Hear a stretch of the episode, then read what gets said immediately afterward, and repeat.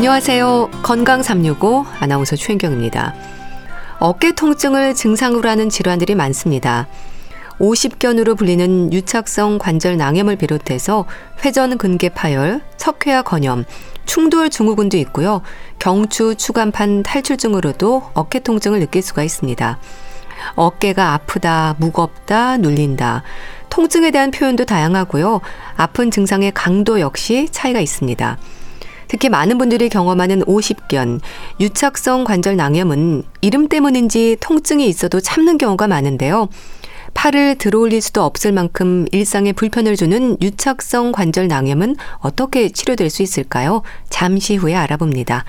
건강 365 장필순의 어느새 듣고 시작하겠습니다. KBS 라디오 건강 365 함께 하고 계십니다. 30견, 40견으로도 30견, 40견으로도 불리는 50견은 이름이 참 많네요.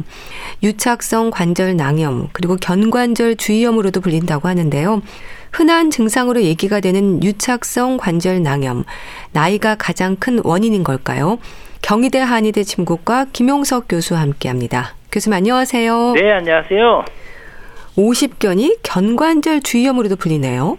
어, 어깨가 갑자기 안 올라가고 또 아프게 되면 우리가 제일 먼저 50견을 생각하지 견관절 주염이 이렇게 생각하지 않잖아요. 예.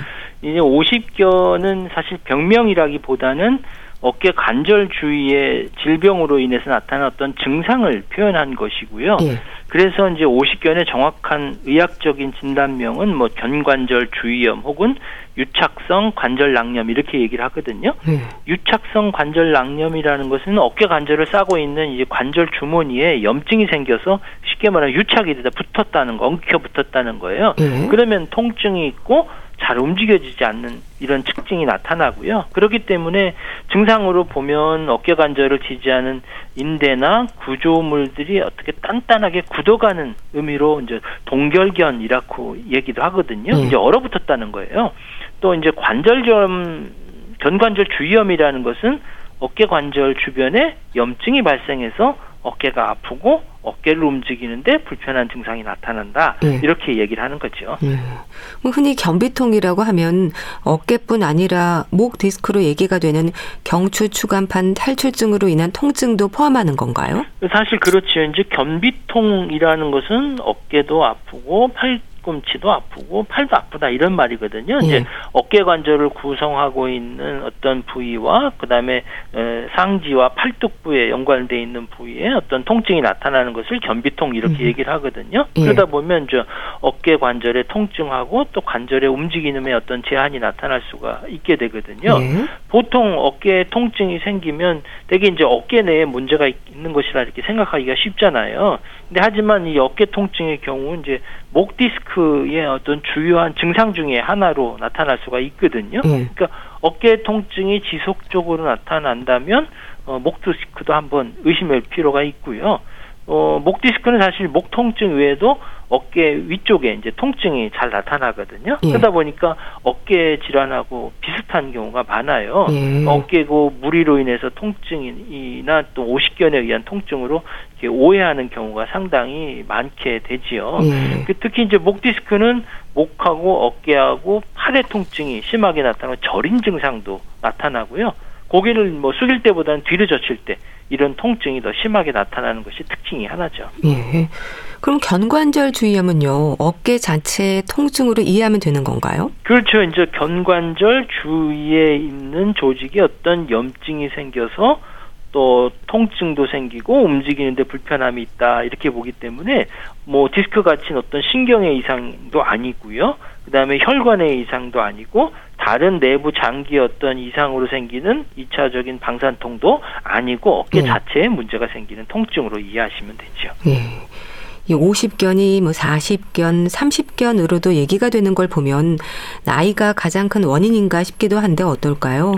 이 50견이라는 거는 말 그대로 이제 50대 중반에 가장 많이 발생하는 어깨 질환이다 보니까 예. 이제 50견이라는 이름이 붙여졌거든요. 근데 요즘은 뭐 50견이 아니라 40견, 30견 이런 말이 나올 정도니까요. 사실 50견은 그렇기 때문에 50대만 걸리는 질환은 아닌 거죠. 예. 그 최근에는 아무래도 뭐 스펀트 스마트폰 같은 것들 또는 컴퓨터 같은 거 사용이 늘어나잖아요. 그러다 보면 또 피로라든지 또 스트레스든지 뭐 이런 것들에 의해서 이제 젊은 분들도 어깨 통증들을 많이 호소하게 되고요. 예. 또뭐 갑상선이나 당뇨병 있는 경우에 이제 오십견이 잘 나타나게 되죠. 예.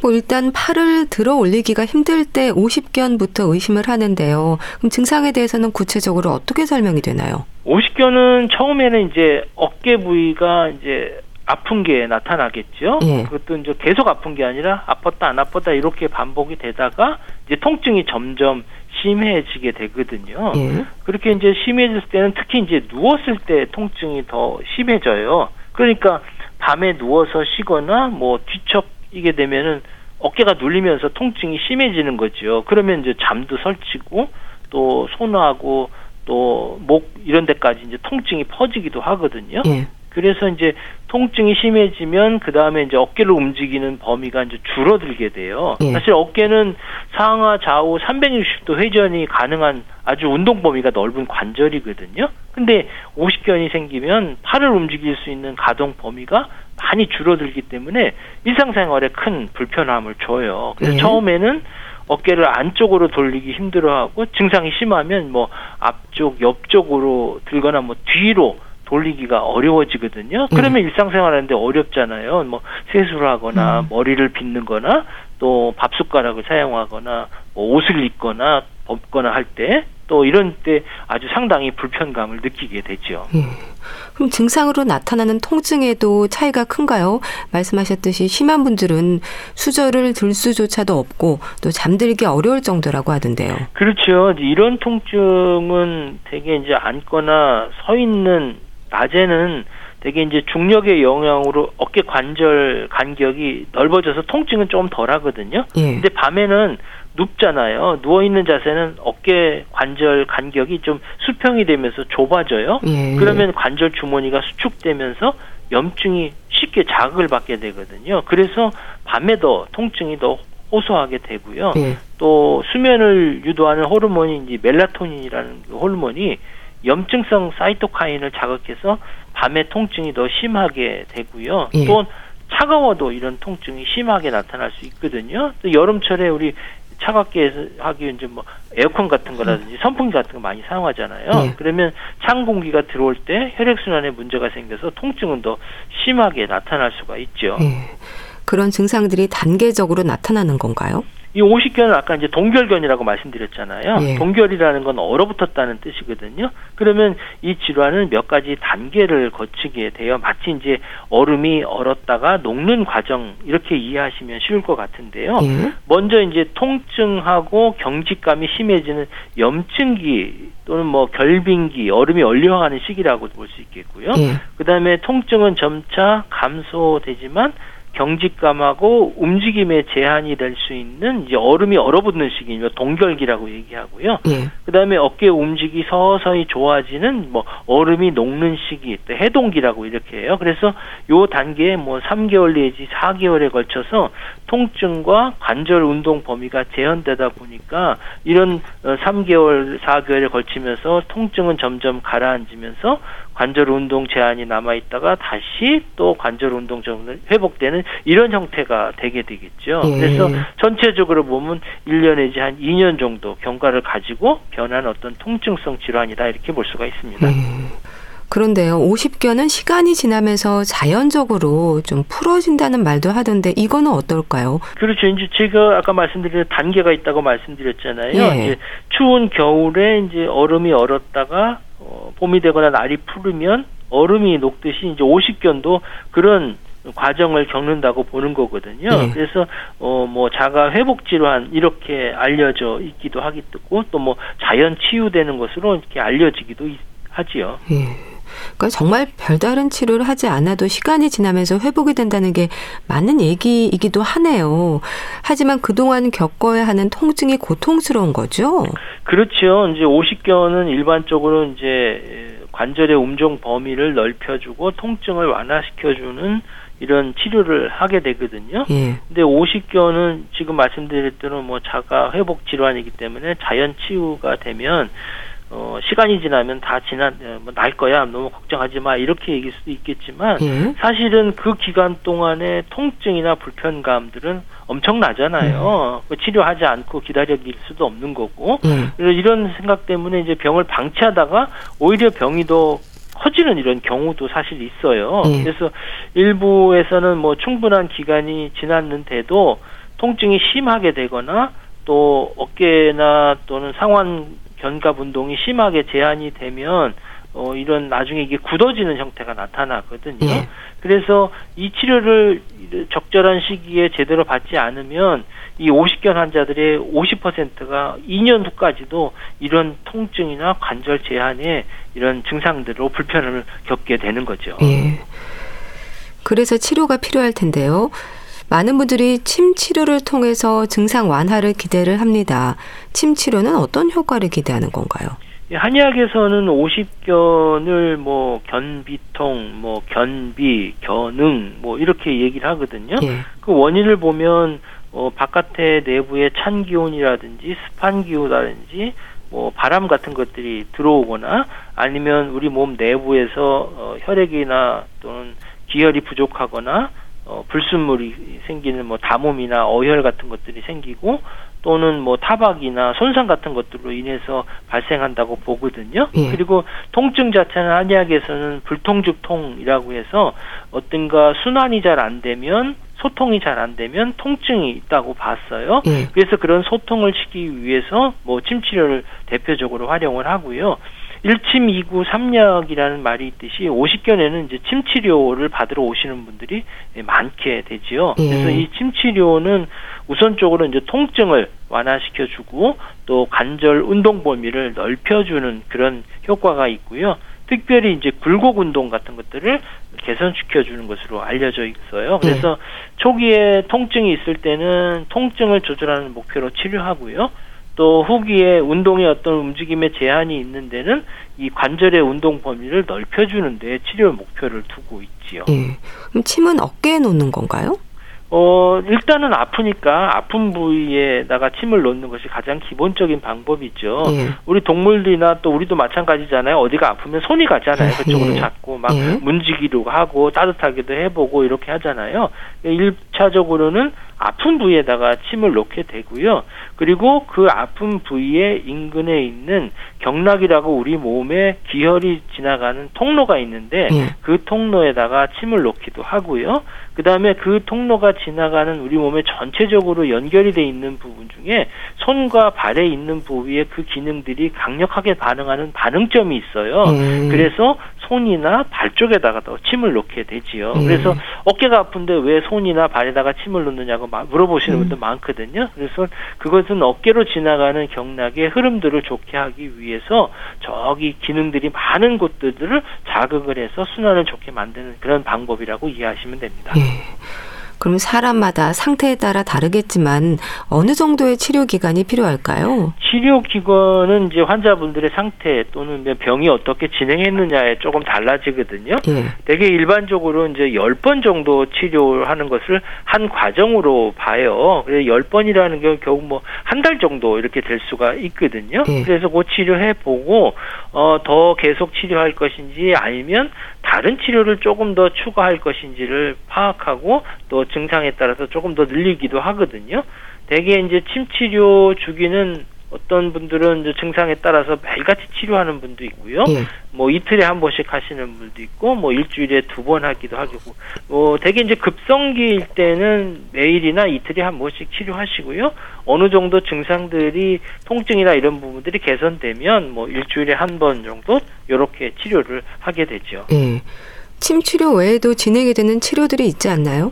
네, 50견의 치료를 위해서는 이 어깨 주변에 있는 근육이나 또 인대가 긴장돼 있는 것들 또 뭉친 그 기혈을 순환시켜 주기 위해서 통증을 완화시켜 주는 침 치료가 가장 기본적이고요. 예. 그 외에도 이제 어깨 관절이 굳어지니까 아무래도 어깨 관절이 어긋나고 그러면 그 연결돼 있는 근육이나 인대가 틀어지게 되잖아요.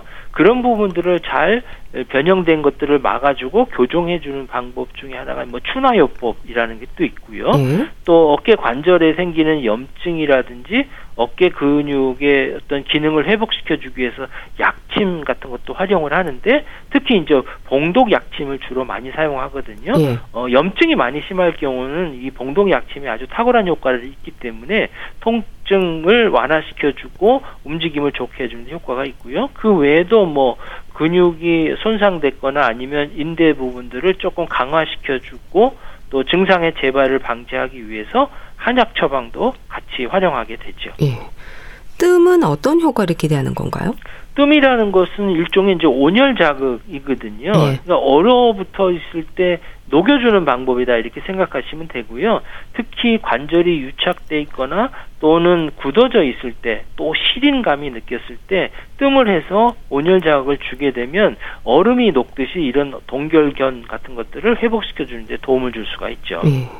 또 물리치료도 함께 받지 않나요? 그렇죠. 이제 물리치료는 이게 관절의 운동 범위를 넓혀 주는 거거든요. 네. 그리고 어깨 이제 견갑골의 운동을 또 회복하고 또 관절 주위의 근육들을 강화시키고 또 틀어진 것들을 바로 잡아줘서 통증을 줄여주는 그런 효과가 있거든요. 네. 그래서 오십견 초기에는 뭐 어, 관절을 움직여 줄 수 있는 운동에서 어 통증을 완화시켜주고 운동 범위를 넓혀주고 또 마사지 같은 거나 전기 치료를 통해서 뭐 혈액 순환을 촉진시켜주고 예. 근 이완되는 것들을 이제 요- 유도하는 이런 효과가 있고요. 예. 또 유착이 심한 경우에는 좀 깊숙한 부위를 마사지를 하거나 아니면 이제 한방에서는 뭐 도침 같은 요법들을 이제 활용을 하게 되고요. 예. 또 가동 범위가 또 위축된 어떤 근육을 강화시켜 줄 수 있는 그런 운동도 병행하게 되죠. 예. 그런 치료들과 함께 집에서 어깨에 좀 따뜻한 수건을 올려두는 찜질로 통증을 줄이는 분들도 있거든요. 도움이 될까요? 이제 대부분 이제 어깨 통증이 발생하면 이제 찜질을 생각하시는 분이 많게 되거든요. 예. 따뜻하게 이제 찜질하고 나면 어, 시원하다 하는 느낌을 받을 수 있잖아요. 또 어깨 통증이 있을 때 찜질도 이제 증상에 맞게 사용한다면 더 좋은 효과를 볼 수가 있고요. 예. 어, 일반적으로 찜질하면 뭐 온찜질하고 냉찜질 있잖아요. 그 온찜질 자체는 혈관이나 근육을 이완하고 혈액 순환을 원활하게 해서 관절을 부드럽게 이제 풀어주는 이런 효과가 있고요. 예. 반대로 이제 냉찜질은 혈관을 수축시켜서 관절이나 근육을 경직하게 만들어주는 그런 효과가 있어요. 그래서 이제 어깨 통증도 이제 온찜질과 냉찜질을 적당하게 사용하면 통증이 많이 줄어들게 되거든요. 예. 그래서 갑자기 뭐 다치거나 또 외상이 생겨서 근육이나 인대에 통증이 발생하게 되면 요때는 어, 냉찜질 해주시는 게 좋겠죠. 예. 특히 그리고 어, 48시간이 어느 정도 지난 다음에는 따뜻한 찜질을 해주는 것이 어깨 통증에 도움이 되고요. 예. 일반적으로 만성적인 어깨 통증이는 뭐 따뜻하게 해주는 것이 훨씬 더 좋으니까 예. 냉찜질보다는 온찜질 이렇게 해주시고요. 또 어깨 통증이 발생한 이후에 찜질을 해도 통증이 줄어들지 않고 붓고 더 아프면 그때 원인이 무엇인지를 반드시 찾아볼 필요가 있죠. 예. 사우나는 어떨까요?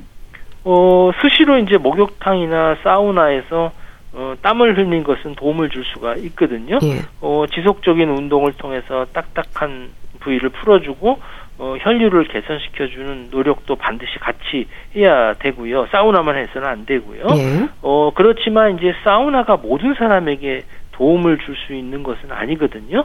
특히 이제 사우나는 혈류가 좋지 않고 목이나 어깨가 잘 굳어지는 분들한테 도움을 줄 수 있고요. 예. 근데 이제 열이 너무 많은 분이라든지 또 땀을 흘리게 되면 기력이 또 확 빠지는 몸이 허약한 분들이 있잖아요. 이런 분들에게 지나친 사우나는 오히려 더 해가 될 수도 있지요. 예. 운동은 어떨까요? 아픔을 참아가면서 팔을 억지로 돌리는 분들이 있는데요. 그래야 또 운동이 된다는 생각을 하거든요.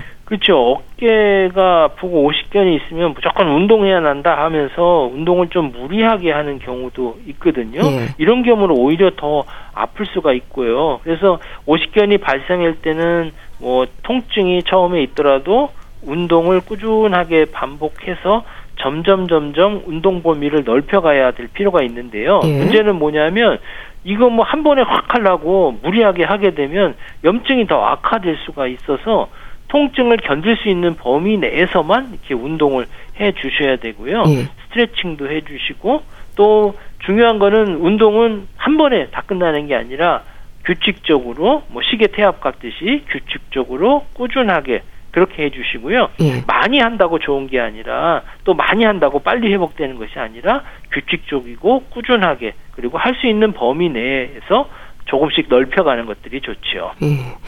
집에서 할 수 있는 운동법은 없을까요? 어, 집에서 운동하는 거 반드시 필요하거든요. 예. 병원에서 침만 치료하고 뭐 약만 먹는다고 저절로 낫는 게 아니고요. 관절 범위를 넓혀주는 운동을 해야 되거든요. 예. 어, 예를 들면 뭐 긴장을 풀고서 이제 아프지 않는 팔로 아픈 팔을 같이 잡고서 들어 올리는 거예요. 예. 머리 위까지 들어 올리는 운동을 하거나요. 그 다음에 이제 아픈 팔을 가슴 앞에 붙이고 바깥쪽으로 회전시키는 운동, 또 아픈 팔을 반대편 어깨에 닿도록 안쪽으로 회전시켜주는 운동, 이런 운동을 해주고요. 예. 또 가만히 편안한 상태에서 이런 자가 운동 치료를 해야 근육이 수축되지 않거든요. 무리하면 통증이 더 심해질 수가 있기 때문에 꼭 주의를 하셔야 되고요. 예. 또 이제 바닥이나 침대에 누워서 가벼운 통증이 느낄 때까지 이제 팔을 최대한 위로 이제 만세하듯이 올리는 운동도 도움을 되거든요. 예. 처음에는 최대치까지 올린 다음에 10초 동안 자세를 유지하고 서서히 시간을 늘려가는 이런 운동을 해주시고 아울러서 이런 운동에 할 때는 천천히 쉬호흡을 하게 되면은 훨씬 더 쉽게 운동을 할 수가 있지요. 예. 이 50견을 예방할 수는 없나요? 미리 관리하면 좋을 것 같기도 한데요. 그렇죠. 유행가 가사 옛날에 가는 세월 막을 수가 있나요? 이렇게 있잖아요. 예. 나이 먹는 거 사실 막을 수 없지만 나이 먹어서 생기는 병, 이 50견은 어느 정도 예방할 수가 있거든요. 예.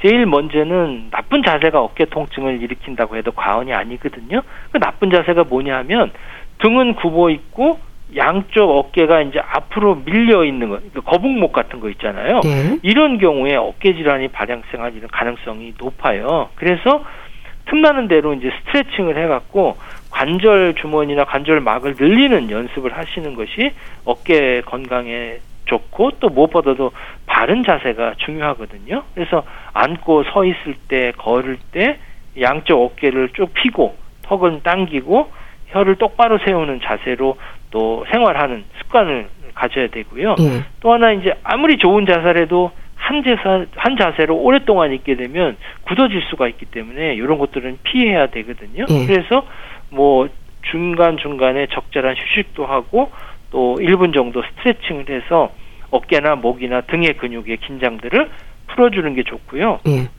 또 주무실 때 있잖아요. 벽에 높은 거 사용하면 안 되고요. 어, 비교적 낮은 벽에를 사용하고 또 반드시 누워 자는 습관을 들이는 것이 좋고요. 예. 또 옆으로 누워 자는 자세는 어깨 관절을 압박하기 때문에 좋지는 않거든요. 되게 이제 소파에 비스듬히 누워서 텔레비전 보시거나 주무시는 것도 어깨 건강에 좋지 않기 때문에 이런 것들을 피하시고요. 그리고 매일 아침에 일찍에 앞뒤로 또 양 옆으로 어깨 팔 흔드는 이런 곤봉체도 같은 거 있잖아요. 아, 예. 철봉에 매달리는 거 이런 것도 도움을 주고요. 그래서 이제 산책을 할 때 양팔을 크게 흔들면서 걷는 것도 중요하고 효과적이고 또 운동 전후에 따뜻한 어떤 찜질을 통해서 근육이 긴장되는 것들을 막아주는 것 이것도 필요한 이런 방법이라고 볼 수가 있지요. 예. 이 50견과 혼동할 수 있는 다른 질환의 위험도 있지 않습니까? 회전근개 파열이라든지 석회화 건염도 있고요. 이런 부분들에서 50견으로 짐작해서 방치가 되면 안 될 것 같은데요. 증상에서의 좀 특징적인 부분들도 짚어주세요. 이 어깨 관절은 음, 아까도 말씀드렸지만 우리 몸의 여러 관절 중에서 운동 범위가 가장 크고 많이 움직이는 관절이거든요. 손을 네. 많이 쓰니까 그렇거든요. 그런데 그만큼 구조가 복잡하게 이루어졌기 때문에 원인도 여러 가지 원인에 의해서 발생되다 보니까 아무래도 정확하게 판단하기가 쉽진 않아요. 그래서 이제 구분을 잘 해야 되는데, 그래서 어깨 통증은 관절에서 발생한 어떤 퇴행성 질환이라든지 관절염이 포함돼서 또 뭐 인대가 찢어지거나 손상되는 경우, 또 근육이 찢어지는 경우, 네. 또 근육에서 발생한 근막 통증 증후군이라든지 우리가 잘 알고 있는 뭐 석회와 건염, 오십견, 뭐 어, 어깨 충돌 증후군, 뭐 디스크 네. 이런 것들이 어깨 통증을 유발할 수가 있는데요. 제일 먼저 우리가 흔히 볼 수 있는 게 근막 통증 음. 증후군이라는 거예요. 네. 목이나 어깨 또 근육이 뭉쳐진 부위에 이제 손가락 누르면 심히 심하게 통증도 느끼고 뭐 시리고 저린 게 나타나는데 이제 오십견하고 달리 이거는 경우는 근육통이라든지 두통 이런 것들이 나, 타나기도 하고 증상이 이제 불규칙하게 나타나고요. 음. 또 하나가 이제 회전근개 파열이라는 거예요. 회전근개가 찢어지는 거거든요. 어깨를 움직여주는 네 개의 햄줄을 이제 회전근개라고 하는데 이것이 끊어지거나 또 손상이 되면 통증이 발생되고 팔을 움직일 수 있는 힘이 떨어지는 이런 질환이거든요. 예. 근데 이런 경우는 이 오십견하고 거의 비슷한데 통증이 거의 어깨 관절 앞쪽에서 발생하고요. 예. 팔을 120도에서 160도 사이로 올릴 때 가장 통증이 심하고 그다음에 그 이후에는 마지막에는 쉽게 올릴 수 있다는 것이 이제 오십견하고 달라요. 음. 오십견은 굳어서 안 움직이는 거고요. 어깨 근 어, 회전근개 파열 같은 경우는 그 꼭대기에 올라간 부위에는 더 이상 이제 걸릴 게 없기 때문에 수월하게 올라가는 거거든요. 음. 그게 뭐 특별하게 이제 구분할 점이라고 볼 수 있고요.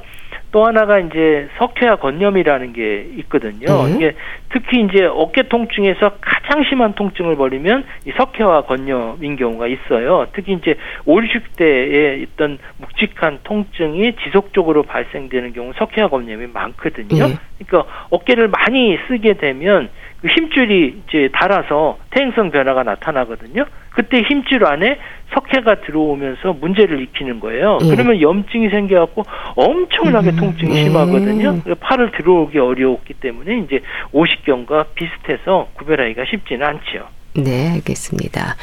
오십견과 관련해서 자세히 알아봤는데요. 경희대 한의대 침국과 김용석 교수와 함께했습니다. 감사합니다. 네, 감사합니다. KBS 라디오 건강 365와 함께 하고 계신데요. 류계영의 인생 듣고 다시 오겠습니다.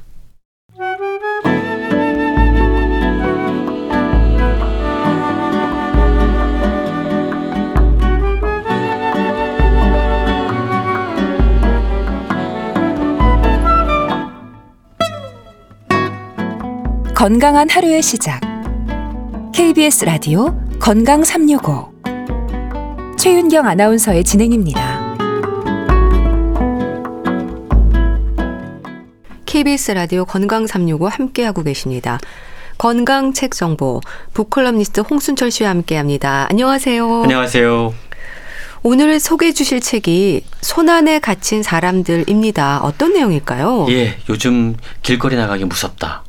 라는 이야기 하는 분들 많이 계십니다. 네. 사건 사고가 이어지고 있고 아, 묻지마 범죄 정말 아 대한민국이 언제 이렇게 음. 위험한 나라가 됐나라는 생각을 하게 되는데요. 네. 왜 이런 문제가 발생하고 있는 걸까 좀 진지하게 생각해 보면 좋을 것 같습니다. 그리고 이 책이 그런 어떤 질문거리를 던져주고 있는데요. 책은 화면 중독의 시대 라고 아. 지금 시대를 일컫고 있습니다. 네. 그리고 이 중독이 다른 중독에 비해서 훨씬 더 극적인 부작용들을 만들어내고 있다라는 겁니다. 예. 소셜 미디어에는 분노와 혐오, 묻지마 범죄 계획, 그리고 예고글들이 심심치 않게 올라오고 있습니다. 실제로 대낮 거리에서 길을 가던 행인들을 상대로 무차별 폭행이나 칼부림을 하는 일들이 벌어지고 있습니다. 음. 피의자의 정신병적인 이력이나 소시오패스 여부를 확인하면서 지금 사건 사고의 개인적인 원인들을 분석하고 있지 않습니까? 네. 그런데 최근 들어 급증하고 있는 이러한 범죄들의 특징은 원인은 어쩌면 개인이 아닐 수도 있다라는 거죠. 아. 우리 사회 전체에 있을지도 모른다. 라는 생각을 해봐야 된다라는 겁니다. 예. 그런 개인들을 수없이 양산하고 있는 우리의 무정한 사회 분위기 그리고 현실과 가상 세계의 혼동을 일으키면서 자기만의 세계에 빠져 살아가도록 방치하고 있는 이런 무심한 사회 분위기. 또 익명성을 핑계로 갈등과 분노를 확산하는 디지털과 소셜 미디어 등으로 인해서 우리는 어쩌면 이렇게 무시무시한 세상에 살게 되는지도 모르는데요. 네. 이 책은 소셜 미디어라는 어두운 동굴에 갇혀 있는 우리의 모습을 조명하고 있습니다. 현대의 정신 건강 문제를 유발하면서 심리적인 해악을 끼치고 있는 기술 중독 문제에 대해서 경각심을 일깨워주는 책입니다. 네. 기술 중독이라는 표현이 와닿네요. 그러니까 우리의 정신 건강을 위협하는 요소들이 여러 가지 문제들로 지적이 되고 있고 그 중에서 디지털과 소셜 미디어 역시 빠질 수 없는 부분이죠. 그렇습니다. 뭐 알코올 중독, 마약 중독 이것만 무서운 게 아닙니다. 네. 최근 그것보다 더 기술 중독, 화면 중독, 디지털 중독 무섭다라고 이야기를 하고 있는데요. 책의 저자인 니컬러스 카다라스는 미국 최고의 중독 전문가입니다. 예. 임상 심리학자인데요. 그가 먼저 젊은 시절의 중독을 경험을 해봤어요. 청년 시절에 뉴욕에서 여러 유명 나이트클럽을 운영하면서 중독 문제를 경험하고 죽음 직전의 혼수 상태까지 경험했다고 그럽니다. 예. 근데 자기 파괴적인 시기를 지나서 고대 철학에서 이 중독 문제에 대한 해결책을 찾고 음. 가르침을 발견하고 지금은 자신처럼 중독 문제나 심리적인 위기에 처한 환자들을 적극적으로 치료하고 있는 분이신데요. 예. 저자는 기술에 대한 집착과 소셜 미디어가 특히 청소년과 젊은 성인들에게 끼치는 해로운 영향에 대해서 설명하고 있습니다. 우리가 디지털 기기에 빠져들고 미치게 되면서 기기는 우리를 점점 더 미치게 만들고 있다. 아. 라고까지 경고하고 있는데요. 예? 거대 테크 기업이 설계한 검색 알고리즘, 소셜 미디어 플랫폼은 회사의 수익을 위해서 우리를 오랫동안 그곳에 머물도록 설계되어 있습니다. 한 번 들어가면 빠져나오기 쉽지 않다라는 거죠. 예. 극단적인 감정, 의존성, 우울감을 유발하고요. 사용자들을 정적인 고립으로 이끌도록 설계되어 있다는 것이죠. 그리고 그곳들은 사용자들의 생각, 그리고 감정, 정보 처리 방식을 흑백의 이분법으로 구분하고 단순화시키고 있다고 그럽니다. 예. 뭘 보면 음. 좋아요 아니면 싫어요를 눌러야 됩니다. 예. 이분법적인 선택이죠. 음. 다른 형태의 극단적으로 양극화된 컨텐츠가 여기에 포함되어 있다는 겁니다. 이게 이렇게 개인들에게만 문제를 끼치고 있을 뿐만이 아니고요. 예. 양극화된 사고방식이 정치를 분열시킵니다. 우리 사회의 갈등과 분열을 일으키고 있습니다. 소셜 미디어에 집착하면서 현실 속의 진짜 관계와 단절돼 살아가는 사람들이 늘어나고 있다라는 거죠. 음. 이 문제를 해결하지 않으면 현대인들의 정신 건강은 심각하게 위협받을 수밖에 없다라고 설명하고 있습니다. 예. 말씀 주신 화면 중독이나 디지털 중독으로 인한 여러 문제들에 대한 사례가 책에도 소개가 되고 있나요? 그렇습니다. 코로나19가 한참 유행하던 2020년에 전 세계 소아 청소년과 의사들은 10대 소녀들에게서 틱장애, 뚜렛 증후군으로 불리는 뚜렛 증후군이 갑자기 확산되기 시작한 그 현상에 주목했다고 그럽니다. 예. 보통 틱장애 이건 남자 아이들에게 훨씬 더 흔하게 나타나고 더 어릴 때 진단되는 그런 증상인데 지금 이 2020년에 10대 소녀들에게 갑자기 확산됐던 토레 증후군은 약간 다른 증상들을 보이고 있다라는 거죠. 음. 외설적인 음성 틱을 보였다고 그럽니다. 예. 의사들은요, 이 10대 소녀 환자들을 추적하던 가운데 이들이 틱 장애가 담긴 영상을 제작하는 특정 인플루언서를 팔로우하고 있다는 사실을 발견하게 됩니다. 이들이 공통적으로 그 영상을 보고 그걸 따라했던 겁니다. 예.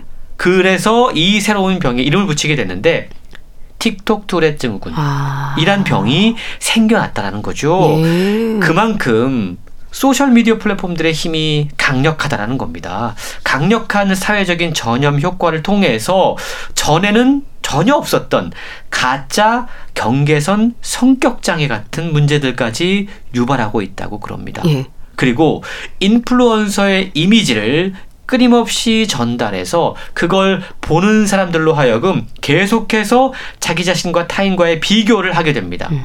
그러면 그럴수록 자괴감에 빠지죠. 예. 나는 왜 이거밖에 안 돼?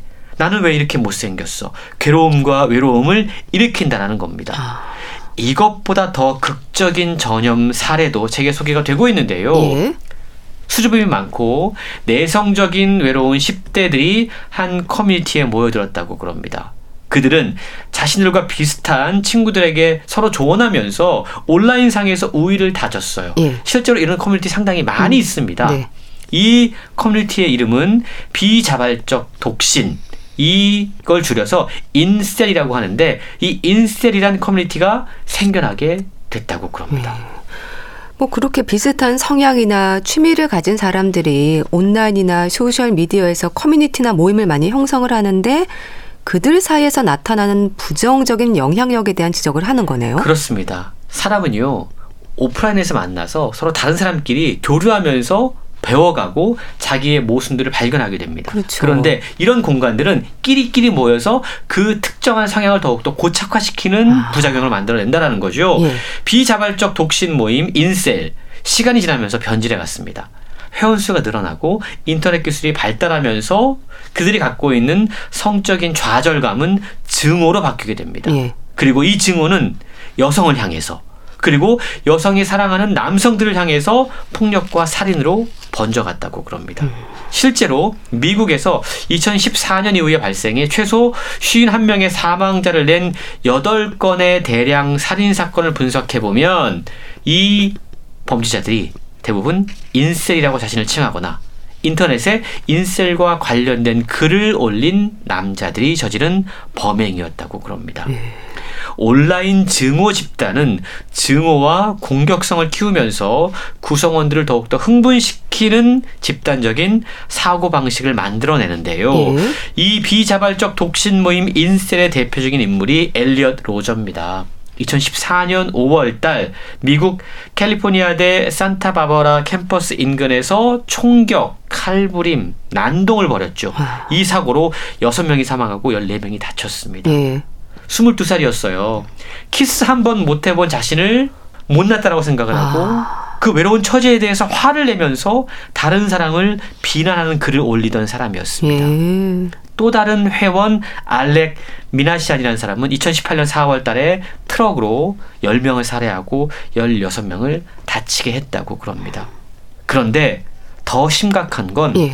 이들이 이런 범행을 저지르면 음. 그런 범행을 칭찬하는 아. 찬사를 보내는 글을 이들의 모임에 올리고 있다라는 것이죠. 예. 이게 얼마나 심각한 문제가 아니겠습니까? 그렇네요. 흔히 말하는 묻지마 범죄를 통한 일부 모방 범죄 문제도 크지 않을까 싶네요. 그렇습니다. 미국에서 총기 난사 사건 학교에서 벌어진 게 1966년이었다고 그래요. 예. 예. 그 얼마 전까지만 해도 이게 상당히 희소한 사건이었다고 그럽니다. 예. 근데 어, 이 학교에서의 총기 난사 사건이 확 폭증하게 됐던 몇 가지 계기가 있었는데 2010년 이후 인터넷과 소셜 미디어가 발달하면서 아. 2018년에는 8일에 한 번꼴로 총격 사건이 발생했다고 그럽니다. 총기를 난사하고 있는 범인들은 어떤 공통점이 있을까? 네? 이 책에 따르면 음. 총격범들은 우선 우울증 같은 근본적인 정신질환이 있는 분들이 많았고 사회적인 관계에 서툴렀으며 고립돼 있었다라는 겁니다. 예. 그 가운데 많은 사람들이 따돌림을 당한 경험이 있었고 그리고 게임에 탐닉한 특징을 갖고 있었다고 그럽니다. 그리고 그들 가운데 몇 명은 이전의 총격범들에게서 영감을 받았다. 아. 모방범죄인 거죠. 예. 그리고 자기 행동에 대해서 최대한 관심을 끌기 위해서 온라인과 소셜 미디어에 글을 남기거나 일종의 선언문을 남기는 특징까지 갖고 있었다고 아. 그럽니다. 그 화면 중독이나 디지털 중독의 악영향이나 심각성에 대해서 진지하게 돌아볼 필요가 있을 텐데요. 근데 또 얼른 답을 찾지 못하는 것도 문제이지 않을까 싶어요. 그렇습니다. 이걸 설계하는 사람들이 세계에서 가장 똑똑한 사람들이 이걸 아, 설계하고 있지 않습니까? 예. 사람들이 화면에 빠져드는 이유 조금 더 근본적으로 따져가 보면 쾌락 호르몬인 도파민 때문인데요. 게임을 비롯한 디지털 플랫폼은 한 번에 몇 시간, 심지어 며칠 동안 반복적으로 사용하거나 의존할 수 있는 도파민 보상 시스템을 활성화한다고 그럽니다. 예. 미국 과학 잡지죠. 네이처지에 게재된 뇌 영상 연구에 따르면 우리가 뭘 먹을 때 도파민 수치가 약 50% 상승된다고 그럴 때 예. 성관계를 하면 100%까지 올라간다고 그럽니다. 예. 근데 코카인은 350% 어. 그리고 필로폰은 1200%까지 도파민 보상 체계가 급상승한다고 그래요. 그런데 비디오 게임 역시 도파민 분비를 성관계만큼 100% 증가시켰다고 그럽니다. 예. 그러니까 기본적으로 비디오 게임을 자주 하는 사람들은 그때마다 그만큼의 어떤 도파민, 쾌락을 느끼고 있다라는 거죠. 예. 하지만 이 쾌락 지수를 끌어올린 만큼 화면 중독의 부작용도 우리는 고민을 해야 되는 건데요. 이게 중독이 강합니다. 여기에 중독된 사람들은 단순히 여기에 중독에 그치는 것뿐만이 아니고 비만, 당뇨, 암과 같은 질환에 노출될 가능성이 훨씬 더 크다라는 겁니다. 운동 부족 때문이라는 아. 거죠. 그것보다 더 심각한 것 정신적인 악영향인데요. 예? 소셜 미디어의 위험성을 지적하는 2010년 미국 케이스 웨스턴 리저브 대학 의과대학의 연구를 소개해 드립니다. 예. 연구진은 4천 명 이상의 고등학생을 대상으로 소셜 미디어 습관을 관찰하면서 이 가운데 초 networker에 주목했다고 그럽니다. 이 초 networker는 평일 하루에 3시간 이상 소셜 미디어를 사용하는 사람들을 의미를 하는데 실험 결과에 따르면 이들 11.5%가 우울증, 네. 약물 남용, 음. 수면 부족, 스트레스, 성적 부진, 자살 비율이 비교 어, 대조군인 일반 학생보다 훨씬 더 높은 것으로 확인됐다고 그럽니다. 예. 이게 2010년 연구예요. 음. 지금은 얼마나 더 심각할지 그러니까요. 우리가 감히 짐작할 수가 없습니다. 저자가 직접 중독을 경험했고 지금은 중독 문제를 상담하는 전문가라고 하셨는데요. 그럼 중독에서 벗어나기 위한 대책이나 해결책에 대한 의견도 책에 담겨 있나요? 네, 저자가 이렇게 지적하고 있습니다. 우리가 과학과 기술에서 놀라운 발전을 이룬 것은 사실이다. 하지만 우리 종의 상황은 더욱 나빠지고 있다. 네. 우리는 신체적으로나 정신적으로나 약해지고 있다. 우리는 우리 자신의 능력, 건강, 발달이 악화될 정도로 기술에 의존하게 되었다. 예. 화면이 얇아질수록 사람들은 더 병들어갔고 정보가 많아질수록 지혜는 더 사라져 가고 있다. 예. 지금 우리의 모습인데요. 책의 마지막 장에서 이러한 집단적 정신 건강의 위기를 헤쳐나갈 해법들을 소개하고 있습니다. 이 책이 약간 특이한 게그 예. 그 해법을 고대 철학 에서 아. 찾고 있다는 겁니다. 예. 빅테크의 유해성과 기술의 중독적인 영향을 이해를 하고 또 내면의 회복력, 비판적인 사고 능력, 진정한 삶의 목적을 찾아야지만 우리가 이 화면 세계에서 좀 벗어나서 현실의 진정한 나를 찾을 수 있기 때문인데요. 예. 그러기 위해선 가상 세계가 아닌 이 현실에서 나는 누구인가를 음. 찾고 나는 지금 어떤 세계에 살고 있는가 철학적인 고민을 할 수 있어야 된다는 거죠. 예. 디지털 광기에 의한 화면 중독의 시대에 음. 우리는 자신의 입맛에 맞는 가상 세계까지 만들 수 있는 메타버스의 시대에 살고 있습니다. 예. 옆에 있는 사람에게 집중하지 못하고 피부에 닿는 계절 변화를 감각하지 못하고 있고 현실에 대한 분별력을 잃어가고 있습니다. 예. 현실에 발을 딛고 살아가기 위해서 우리는 과연 어떤 철학을 갖고 있을까? 그리고 무엇보다 다른 다음 세대에게 무엇을 가르쳐야 하고 또 배우게 해야 할까? 예. 우리 사회가 함께 진지한 좀 고민을 해야 될 것 같습니다. 네. 손안에 갇힌 사람들 참 많은 생각을 하게 합니다. 북콜럼니스트 홍순철 씨와 함께 했는데요. 감사합니다. 고맙습니다. 심신의 오직 하나뿐인 그대 보내드리면서 인사드릴게요. 건강365 아나운서 최인경이었습니다. 고맙습니다.